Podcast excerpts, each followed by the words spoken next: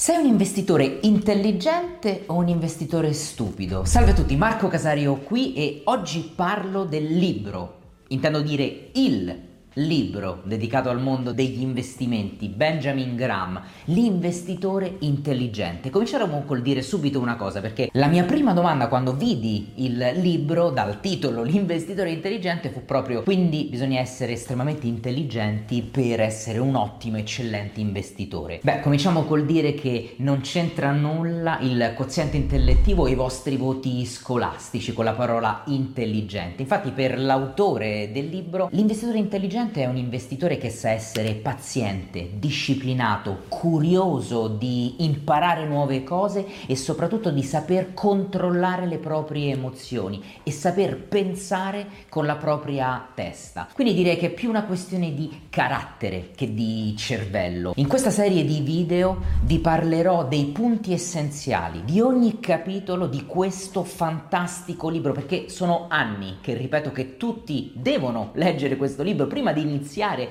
ad investire, allora mi sono detto, beh, evidentemente a molti non va di leggerlo e allora perché non fare tanti video che potessero parlare delle principali caratteristiche delle principali informazioni del testo. Cominciamo col dire che non è un caso che nel 1998 Long Term Capital Management, un fondo di investimento che era stato eh, fondato e gestito da matematici, statistici, informatici e due, dico due economisti premi Nobel, beh, perse 2 miliardi di dollari in poche settimane perché aveva puntato sul ritorno alla normalità del mercato obbligazionario. Pensate, un fondo di investimento che aveva raccolto le più brillanti menti in termini matematici, statistici, informatici e economici che comunque è praticamente riuscito a fallire.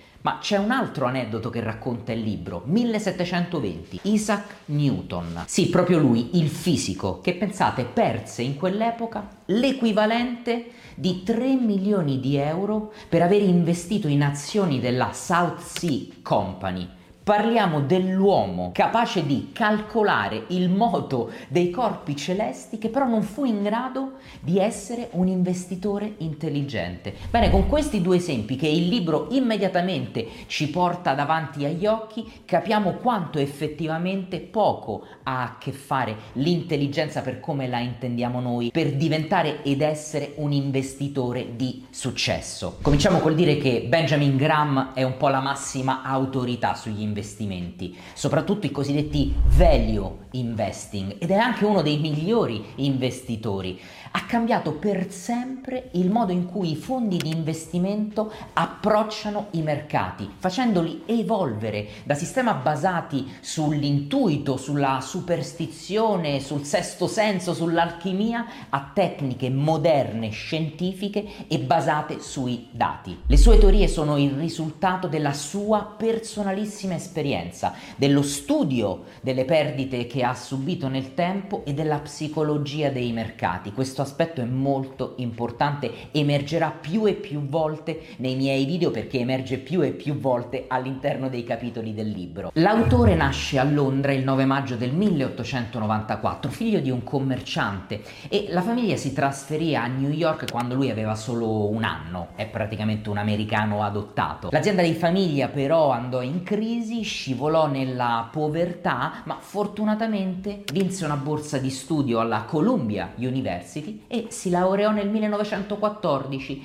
A 20 anni già aveva la possibilità di rifiutare molte proposte da docente e decise invece di avviarsi alla carriera su Wall Street. Graham divenne maestro nello studio dei titoli azionario ad un livello maniacale, atomico e anche se nella Grande Depressione del 29 perse quasi il 70%, riuscirò a sopravvivere e a prosperare nel periodo successivo. I suoi rendimenti rappresentano uno dei migliori e più longevi risultati a lungo termine, pensate, nella storia di Wall Street. Parliamo di quasi il 15% annuo misurato su più di 20 anni di investimenti. Ma già dalle prime battute del suo libro possiamo andare a capire quelle che sono le regole auree della sua strategia, che possiamo ras- riassumere in questi punti. Prima di tutto, un una stock non è solo un numero su un grafico, ma è a tutti gli effetti un diritto di proprietà con un valore che non dipende dal prezzo delle azioni. Il mercato è un pendolo che oscilla tra ottimismo esagerato e pessimismo ingiustificato, quindi l'investitore intelligente è un realista che semplicemente vende agli ottimisti e compra dai pessimisti. Il valore futuro di un investimento dipende dal suo prezzo attuale, quindi più lo paghiamo e minore sarà il suo rendimento futuro. Diventa essenziale nella sua strategia il prezzo prezzo a cui decidiamo di acquistare, di inserire all'interno del nostro portafoglio un titolo. Il rischio di sbagliarsi non è eliminabile, per questo bisogna applicare un margine di sicurezza per cercare di minimizzare il più possibile le probabilità di errore e poi pensare criticamente, senza credere ciecamente, investire con pazienza, fiducia, disciplina, coraggio. In questo modo potrete effettivamente evitare che le emozioni influenzino il vostro destino finanziario e vi portino a scelte pessime. Molti quando consiglio questo libro mi dicono che il libro è datato, prima edizione 1949, ma io rispondo sempre che gli insegnamenti ed i principi che Benjamin Graham ha insegnato e scritto in questo libro restano ancora oggi estremamente rilevanti. Tutti dovrebbero essere ricchi. Così comincia il primo capitolo del libro e a dire questa frase è stato John Raskob, il magnate di General Motors, che nel 1929 spiegò la sua tesi che affermava che un risparmio di 15 dollari al mese costanti, investito in buone azioni, beh, poteva portare in 20 anni ad un patrimonio di 80.000 dollari a fronte di un contributo totale di 3.600 dollari. Beh, era nato all'epoca il concetto del PAC, del piano di accumulo, o in americano Dollar Cost Averaging. Ma vedete, se andiamo ad analizzare effettivamente i 30 titoli del Dow Jones Industrial Average tra il 1929 ed il 1949, il patrimonio dell'investitore sarebbe stato di appena 8.500 dollari e non degli 80.000 dollari che aveva annunciato il magnate. Non solo, tra l'altro, l'inflazione dell'epoca avrebbe eroso praticamente quasi completamente quei guadagni. Questo ci fa subito capire che c'è un lavoro da parte dell'investitore intelligente nella selezione dei titoli. Il primo capitolo ci dice immediatamente che bisogna subito capire la differenza tra investitore difensivo ed investitore intraprendente. L'investitore difensivo, detto anche passivo, si preoccuperà soprattutto di evitare errori e perdite gravi, senza stare dietro alle notizie giornaliere, ai cambiamenti, ai dati macroeconomici che escono di giorno in giorno. Invece quello intraprendente, aggressivo o attivo dedicherà molto molto più tempo alla selezione dei titoli e quindi anche potenzialmente otterrà una crescita maggiore. Vedete, in generale si pensa che l'arte dell'investimento di successo risieda nella scelta giusta di settori che hanno probabilità di crescere in futuro e nella selezione delle aziende che sono più promettenti in quei settori. Prendiamo come esempio il settore informatico, no? Sembra facile, l'informatica è cresciuta tantissimo e quindi praticamente qualsiasi cosa